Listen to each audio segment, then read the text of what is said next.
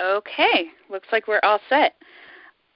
So, um, Lowell, thank you for um, agreeing to participate in this, first of all. Yeah, yeah, my pleasure. um, and I don't know if you want to, I don't know, say a little bit about your background before we get into the questions, or if you want to just dive right in. well, I mean, uh, I guess it's, it depends. I mean, it's your project, so uh, true.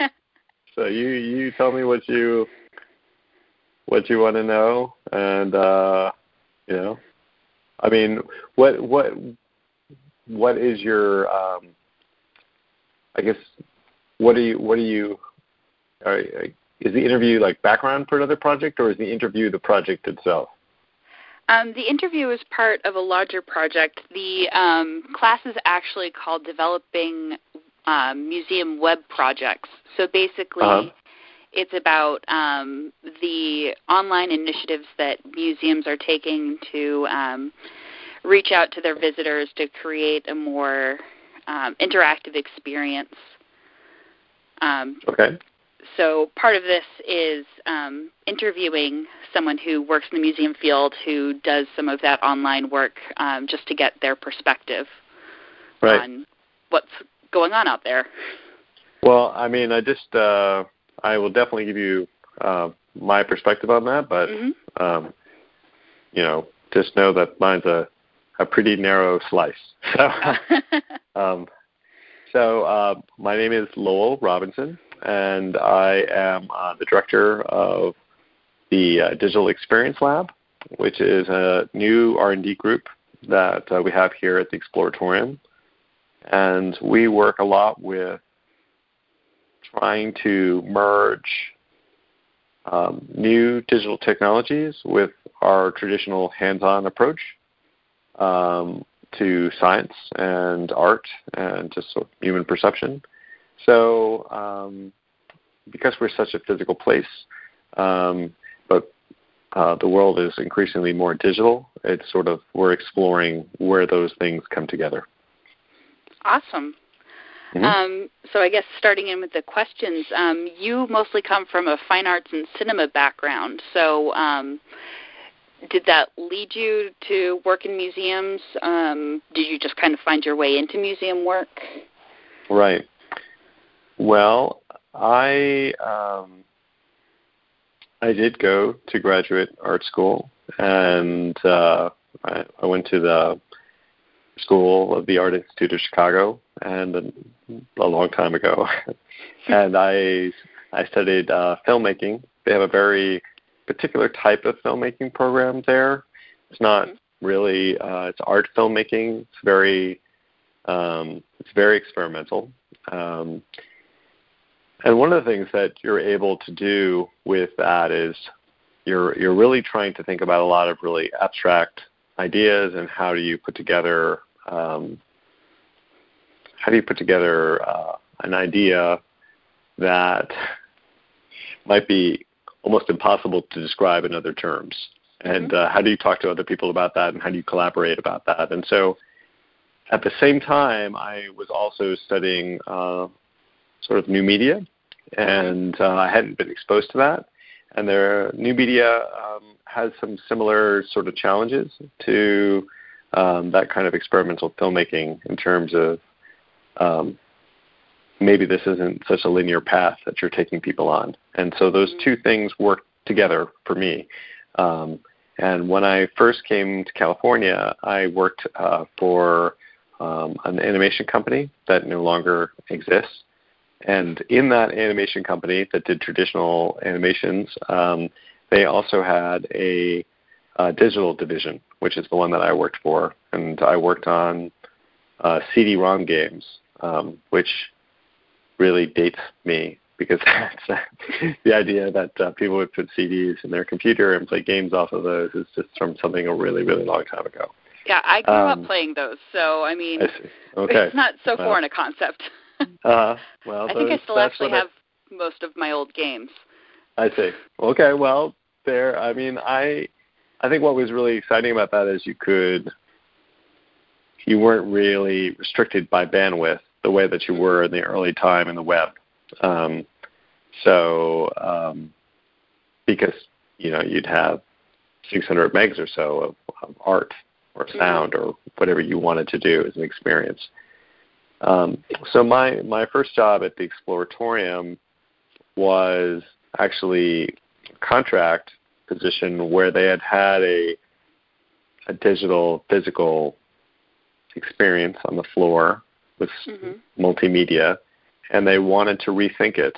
And um, I, I guess because of what I sort of described before in terms of approaching abstract ideas, like it, it connected with the people that were working on it, and I worked on that project. And eventually, I started doing other types of digital interactions on the floor.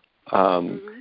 And I, um, but but you have to remember that the Exploratorium has maybe more these days digital interactions, but around 20 years ago there were less of those, and it was really what I what attracted to me to the Exploratorium was the physical interactions, not the digital. So I was always trying to say, how could we make these digital interactions more visceral or to connect mm-hmm. to them? Um, so when I started working on the web, um, I was actually working on the web and the floor at the same time. That was the idea to kind of see if some of the, the visceralness they were trying to come up with with digital interactions on the floor could that could that be translated over to the web? And there were lots of sort of plug-in technologies that were making that available in the browser at the time. So um, the early ones that were happening were like uh, Macromedia had Shockwave, mm-hmm. um, which was based off of uh, Director, and um, Director was something that I had done in grad school, and so that was kind of easy to translate that over. Mm-hmm. And uh, also, Flash had started to get more and more mature, and right. so because of those, um, you know there was a lot of ways that you could like sort of prototype things in the browser and push on that. And we had lots of exhibits to base what we would want to try and say hey does, will that work on the web? And mm-hmm. uh, what advantages might we get from from putting that on the web? So uh, that's that's kind of how it started for me. Neat. And um, sounds like you started from kind of I don't want to call it a niche corner, but just being more familiar with um, getting people to relate to abstract concepts kind of helped you move back and forth between the I guess art world and museum world. And yeah, yeah. I mean, I, I do th- I do think that with when you're when you're dealing with something that's new, um, how you know having a new way to describe it that can help connect with people that don't know what that is, mm-hmm. like that's helpful, right? So particularly you, in science museums. Well, I mean, we're we're way more than just a science museum. Like we mm-hmm. really do push on the idea of science and art and human mm-hmm. perception, and we're, we're kind of unusual in that way. And because of that, we can we can connect to a lot of different mediums. But you know, today, if you were to think about museums that want to explore, say, virtual reality or augmented reality or mixed reality, there's a lot of there's a lot of approaches to that, and so it's really trying to put it into another language that people at the institution can connect to or think about developing around, um, so that they don't you're not you're not just sort of passing around buzzwords. You know, right. uh, we we're not really just trying to copy necessarily something that already exists. I mean, we need to make something that works for this kind of learning environment. Mm-hmm. Um, and museums are are really unique that way. Right.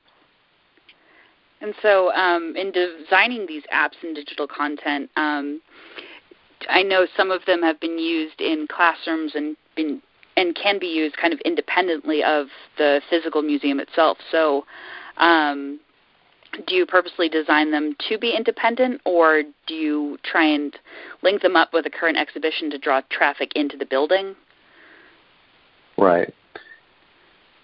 Um, so in the early day, when we were creating digital experiences, um, they were they were pretty independent from the museum. They were definitely inspired by the museum, mm-hmm. um, and a lot of people wanted to be able to connect it back and they're like hey i see you have that on the web do you have that on the floor and we're like no actually we don't mm-hmm. so it was it was kind of funny that way we would have lots of use of well we have lots of use of our apps um, worldwide um, that have no idea that we're even a museum here in san francisco oh wow so yeah yeah really interesting that way um, I think I think it's I think different projects kind of have different goals and different mm-hmm. different use cases of what they're trying to do.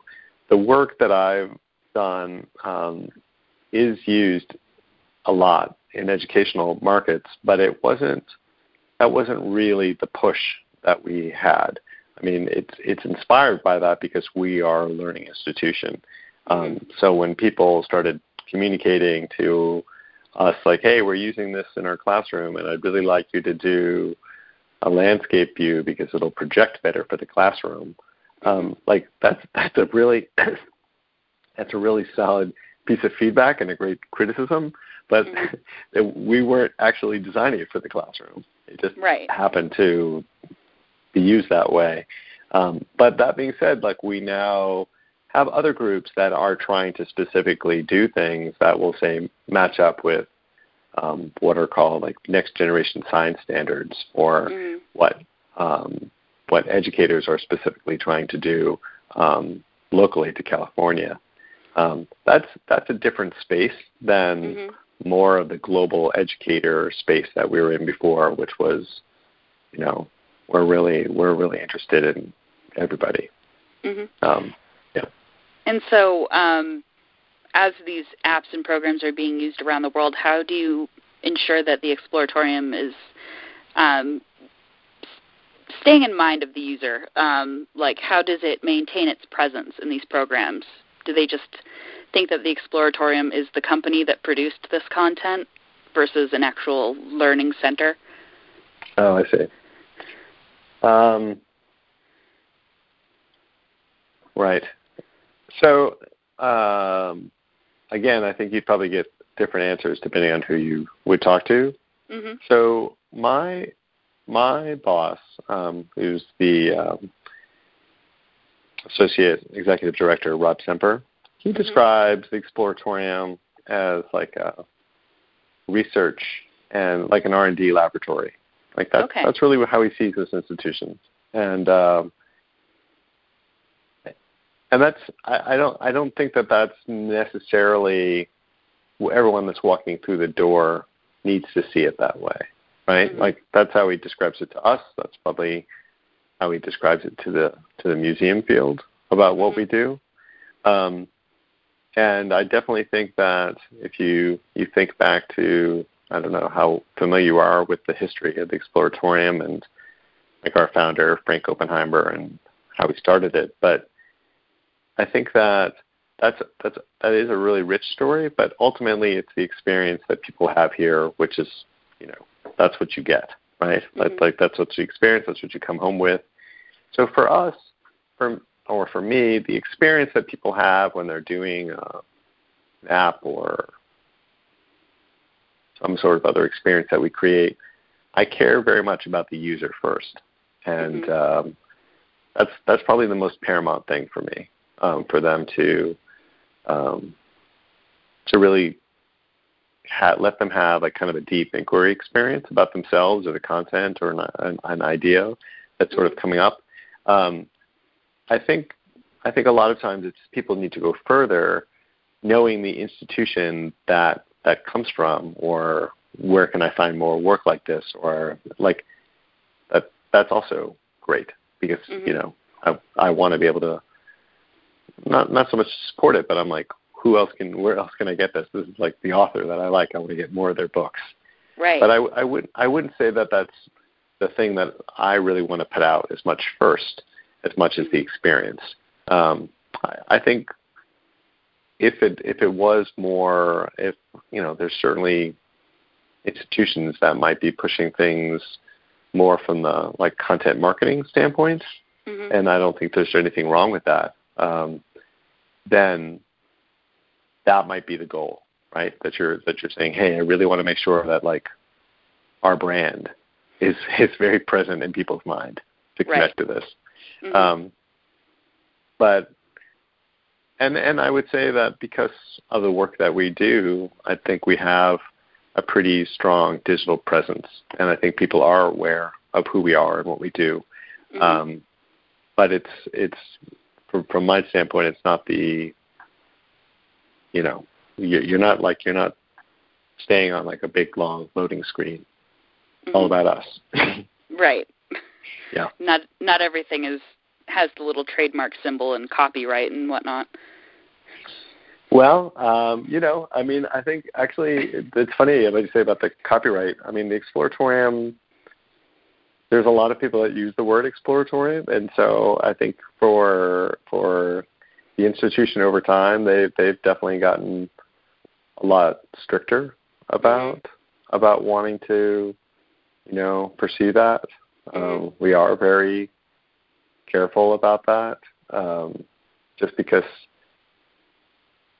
not that it not not the idea of uh, dilution, but I mean, if you really have a trusted name, you don't you don't really want people putting out other material that isn't yours, where they're not being careful about it.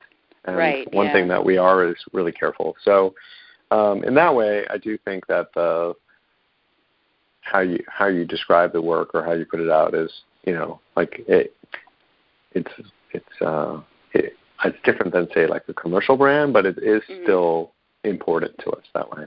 Yeah, I getcha.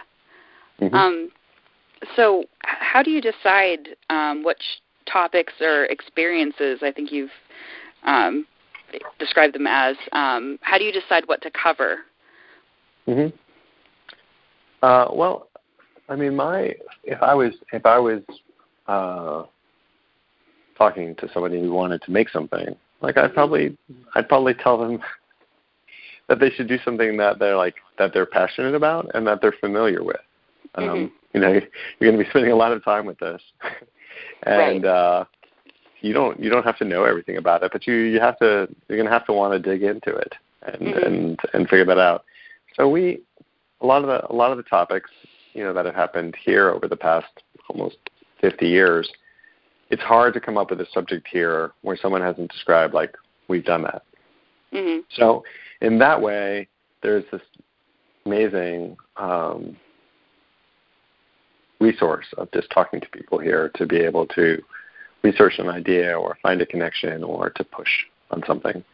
But we do have kind of larger major themes that we try to develop um, or that we have been developing over the years. And so when we did our first app about color, that's that's actually something that the that the museum has done almost from the beginning is is thinking about color from both science and art, and uh, and so sometimes you'll get a synergy that way where um, there was a color festival that they were trying to create and they were looking for sort of content synergies and I thought it would be really interesting to try to do an app versus what we had been doing previously, which is more like web-based experiences. And so that's what pushed the content in that direction. But when we decided to do sound after that, it was just more about we we have we've covered sound here, but it was more about in the, and I I did a a website an NSF website several years before that, um, Scientific Music. We had also done a, a really large NSF floor exhibition about listening. Mm-hmm. But one of it was that we felt that the the tablet and the way that the sensors worked on the tablet could we could push ourselves a little bit by doing like a topic like like sound and try to use other elements that we hadn't used already in color, right? So yeah. uh, how do how how can we use the mechanism that way? Uh, and then one that we didn't do, um, but is pretty, we have prototypes of that's really great is uh, we did one on time. Um, so it's in, in this case, when we were really thinking about that thing that is sort of the authentic experience and something that's visceral, um, it is thinking about the medium. Mm-hmm. was that um, time one that month of Saturdays? I'm forgetting the exact title, but right. So how many Saturdays was actually? Uh, that's, a, that's kind of a funny story. That um, that was that was a concept that came up while we were thinking about the time one, mm-hmm. and because time was a little bit more challenging um, mm.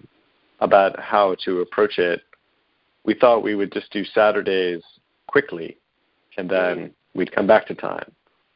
So, but Saturdays really wasn't as quick as I thought it would be, and yeah. we went back to time. So, but that's that's where that one came from. Yeah. Yeah, and I guess with um, being familiar with working with abstract concepts, really anything can be a source of inspiration. Yes, I would say for me, definitely. Yeah. Yeah. yeah. Um, so with these projects, how do you decide um, where that line is between education and entertainment? Because I'm sure a lot of these people just go for the experience and um, maybe not necessarily to learn about a particular topic, or at least not consciously. Um, so, right. Yeah. I think that's. I, I understand what you're saying. Okay. I I think I think that there's a there's a really interesting thing that you bring up, which is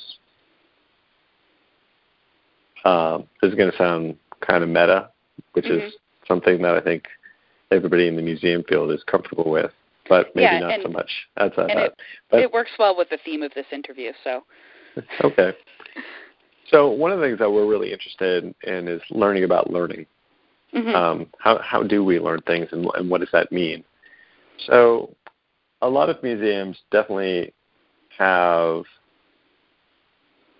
I guess, to like just put it into like an easy bucket. You would sort of describe it as educational, right? Mm-hmm. It might be uh, there might be a, a a brochure about it or a book. There's a thing to read on the wall or an audio tour, sort of describing. I, I think I would probably challenge anybody to think back to their own education and think about what are the what are the things that they remember. You know, mm-hmm. what are the things that really changed the way that they thought about the world? Where, where did they ask questions about the world, and how do they push on that? that that's really um, that's really one of the roles of, of museums as institutions. You know, that's it's it's it's not really duplicating school, right? Mm-hmm. It's a it's a different type of cultural experience, and it allows you to do a different type of inquiry process um, with people that you might not necessarily come across with in your in your regular you know your regular life and mm-hmm. hopefully it's a safe space to do that right so right. it's not that you couldn't have a cool conversation on the subway you absolutely could but you know if we're going to um, go into a topic here um, you you might you might push a little bit on yourself or you might challenge yourself a little bit um, and in that way i would i would be hesitant to put a label on where is something uh, education? Because for me, the idea of a true authentic experience, like for me, that's like potentially one of those life changing moments. Mm-hmm. And um, and I've gone to plenty of uh, I've gone to plenty of uh, shows where I've like I've read everything that they have and it's all been presented, but it didn't it didn't connect with me in the same in the same way. Right. Um, and it's not that it's it's not that it's not trying to educate me. It's just we all learn in different ways.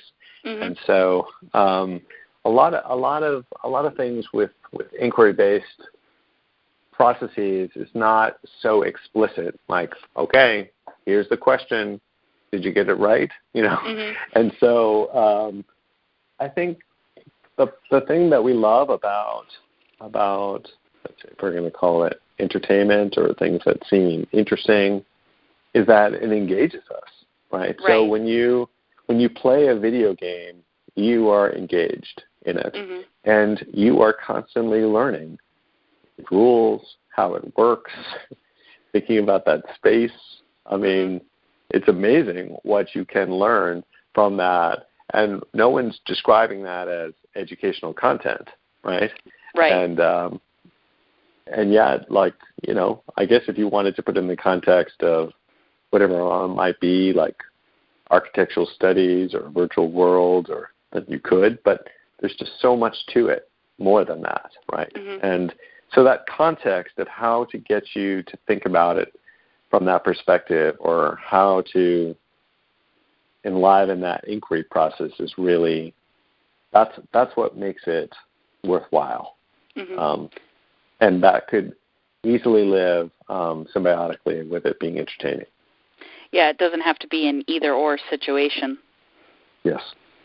Um, so um, you spoke a little bit about like how people learn different ways, and um, at least for this graduate program, I've had to read many articles about um, different learning styles and how museums mm-hmm. can engage different types of learners. Um, have you come across that in creating these experiences for the Exploratorium?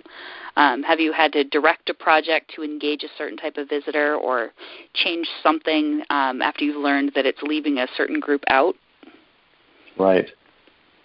I think um, that's a great question there are specific groups here that, that really work uh, on those topics um, in a much more rigorous way than I do. But mm-hmm. because I do work here and I have them as colleagues and I might share an idea with them or see things, like I'd, I'd like to think that I'm like still lo- learning and growing as a person and that they influence me greatly, you know.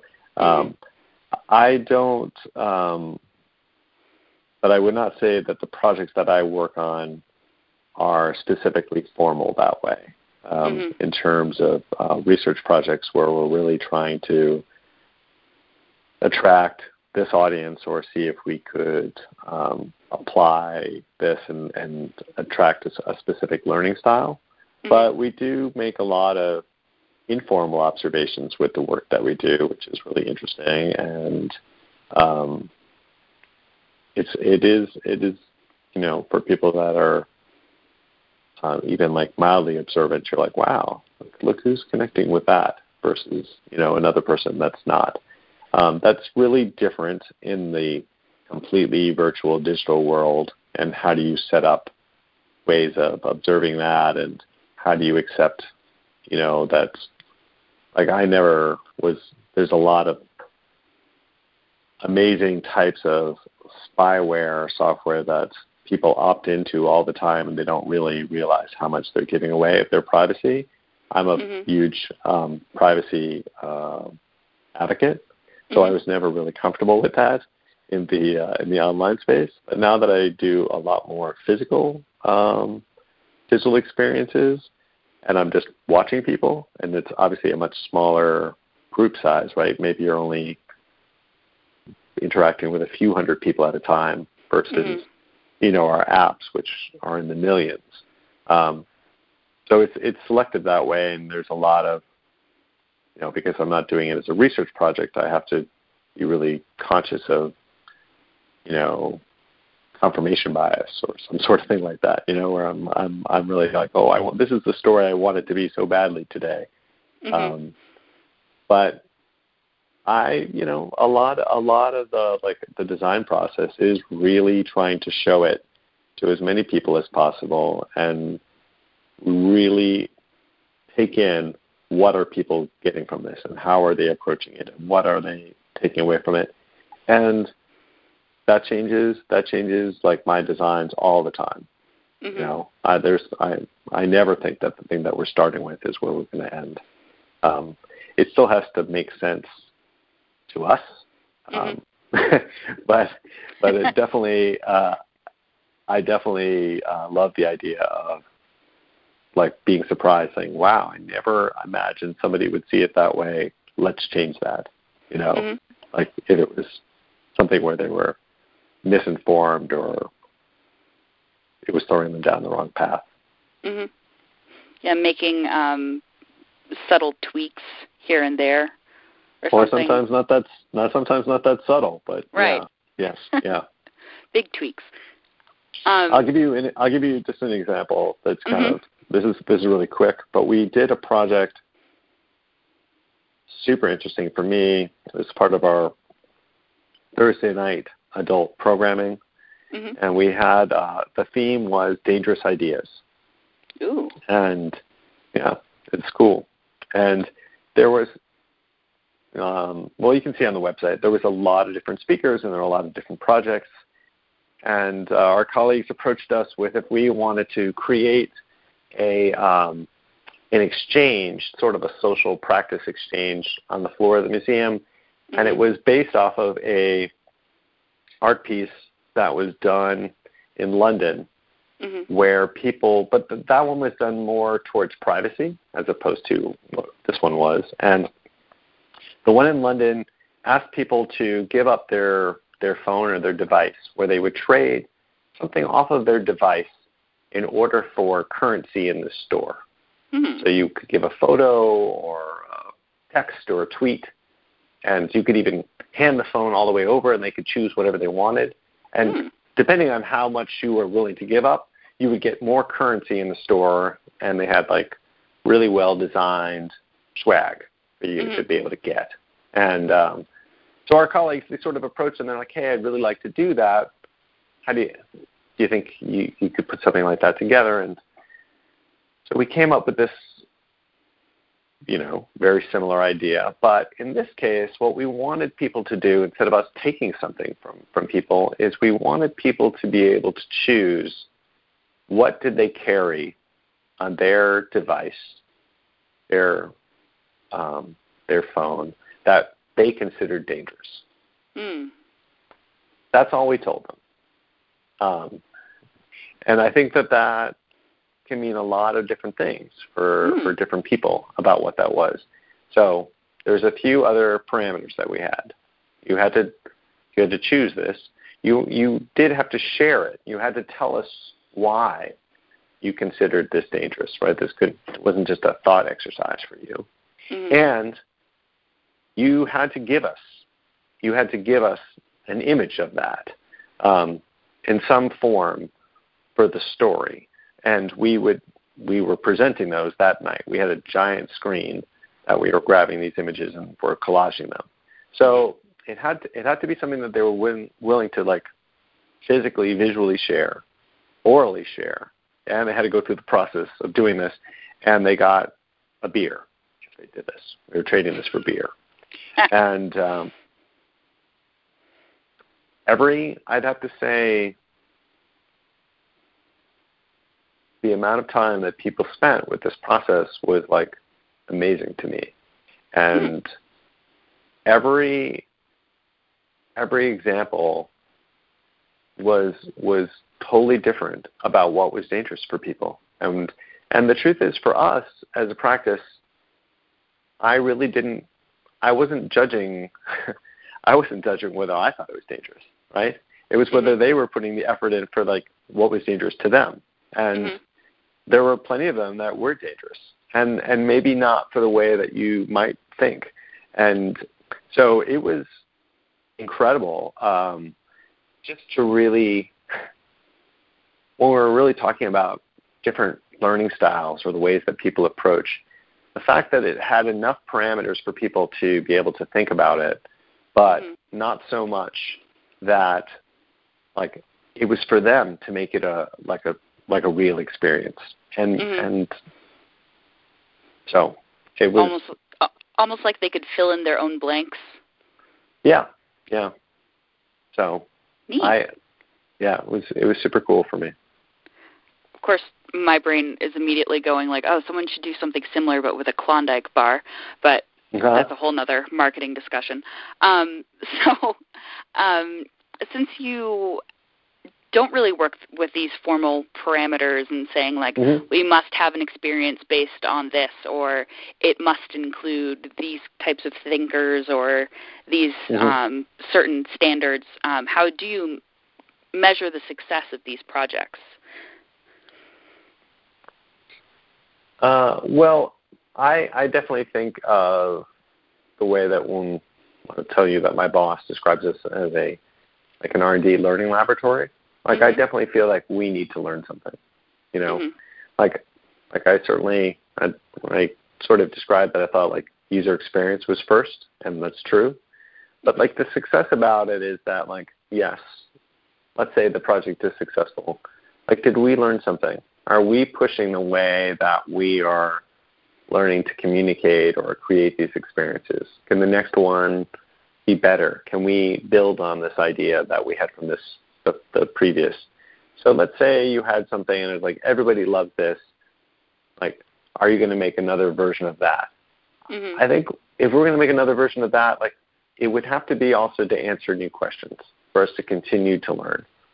Um, because I think, like as an institution, and because so many things are really challenging us from a technological, like the speed of just trying to understand like our world and everything around it. Like we have to, we have to really push on ourselves to be able to say, can we take on something harder? Can we do a more complicated subject? Can we still make that engaging? Um, so, you know, certain types of metrics are very easy in terms of like, you know, you know, let's say it might be downloads, or let's say it's you know like press, or let's say it's something that attracts new funders, and you can continue to do new work from that. Those are all valuable and they're all successful. Mm-hmm. I think what I would say is that like organizations are they're you know they're living, and so we need to continue to push on ourselves and groups that maybe didn't work before together need to say, wow, that's really interesting. Like we should work together. We should make this happen. We should continue, you know, we should try something else out. So we have a little bit more of a, a university model that way. Mm-hmm. And so where do those connections come from? Um, and I would say any of those things would be considered successes in my mind. Awesome. Um, and I guess my last question for you is um, You've been working at the Exploratorium for almost 20 years now, um, mm-hmm. I, I, do believe. So, yep. as the technology has changed and as the museum field has changed, have you had to um, learn any new skills to keep up with the technology or um, the way visitors are interacting with the new technology in a museum environment? Yes. um, I mean, I, I mean, I mean, I would say I mean, from just the straight technology part, um, you know, we do we we are we build our own stuff, and that's mm-hmm. either on the physical side or on the digital side. And so, um, like I, I haven't built anything in Flash in a really long time, right? So, um, if you if you really wanted to put something on the web these days, like like there's amazing JavaScript libraries. You know, there's amazing ways to to push um, from that learning perspective. And if you want to be that person that isn't uh, that's actually building that, um, mm-hmm. you know, if you are one of those people that like I'm not just thinking about it, but I also want to build a prototype of that, or I want to build the final version, then yeah, you have to you have to keep on learning those technologies in this space. Mm-hmm. Um, that could be you know that could be on the web, or that could be with specific hardware. Um, you know, I I was really interested in um, iOS programming because I was carrying around like an iPhone, mm-hmm. and when I first did that, like that was Objective C. But then you know they switched over to Swift, and so like again, I'm like, okay, I guess I'm going to learn that. Mm-hmm. But I'm not really a programmer. I just, for me, I I want to I need to prototype in that space. And so for me to prototype in that space, I have to learn that. That might be learning a, a new piece of software that I've never used before. Or even if I'm going to work with somebody else, having the knowledge about what does that take to make, it just makes it a more comfortable conversation moving mm-hmm. forward. Um, and um, I, I think that uh, the other, the other part of that is like when you think about the interactions that people make with things. I mean, smartphones have really changed museums mm-hmm. everywhere, and um, the majority of the way that I see people use smartphones is they take photos if the museum allows that, mm-hmm. and um, you know they might do some other kind of like knowledge lookup, you know, if that that kind of piece. Um, other you know museums are always trying to figure out like how to piggyback on top of that. Like, hey, this is the picture you want to take, or scan this code, or use our app. Um, it's interesting, like you to if you if you really want to build for spaces that way, you really have to like think about like how do I use my device? You know, mm-hmm. when do I use it, and what way do I use it? If you want to imagine that existing in spaces, um, other spaces, right? Um, is the thing that I do while I'm waiting on mass transit the same thing that I want to do when I'm in this, you know, like this museum, you know? Mm-hmm. And and and when that you have like this another thing, like another screen that's really competing for people's attention. So how right. does that work, right? And mm-hmm. uh, what if I'm only looking at all of these artworks through my screen, mm-hmm. and uh, what kind of experience is that like? So I, I think there is there is the technology part about like for me just on the prototyping side that's had to change but it is very much more that user experience of like can you do a deep deep dive and like you know oh am i one of those people that ignores my friends where i'm staring down at my phone like mm-hmm. And and trying to like say oh am i doing that in other places right. am i doing that in this gallery am i mm-hmm. doing that i'm a parent with kids like what what are those use cases and so for me, a lot of times when people will be like, hey, I want to bring this technology into the situation, I'm like, again, if you think about like what that experience that you're trying to generate first versus the technology 1st mm-hmm. you can really see if like, is this going to help me or hurt me in this situation? Right. Well, I think that's all I have for you today. Um, I want to thank you once again for participating in this interview. Sure. And um, taking the time to set up um, the interview and speak with me. Um, mm-hmm. So, unless you have any questions for me or any more sage wisdom to impart, I think we can wrap it up. Okay. All right, then. Uh, well, thanks for your time. I thought your questions were really nice. So, thank All you. Right. Thank you. Okay. Good luck. Bye. Bye.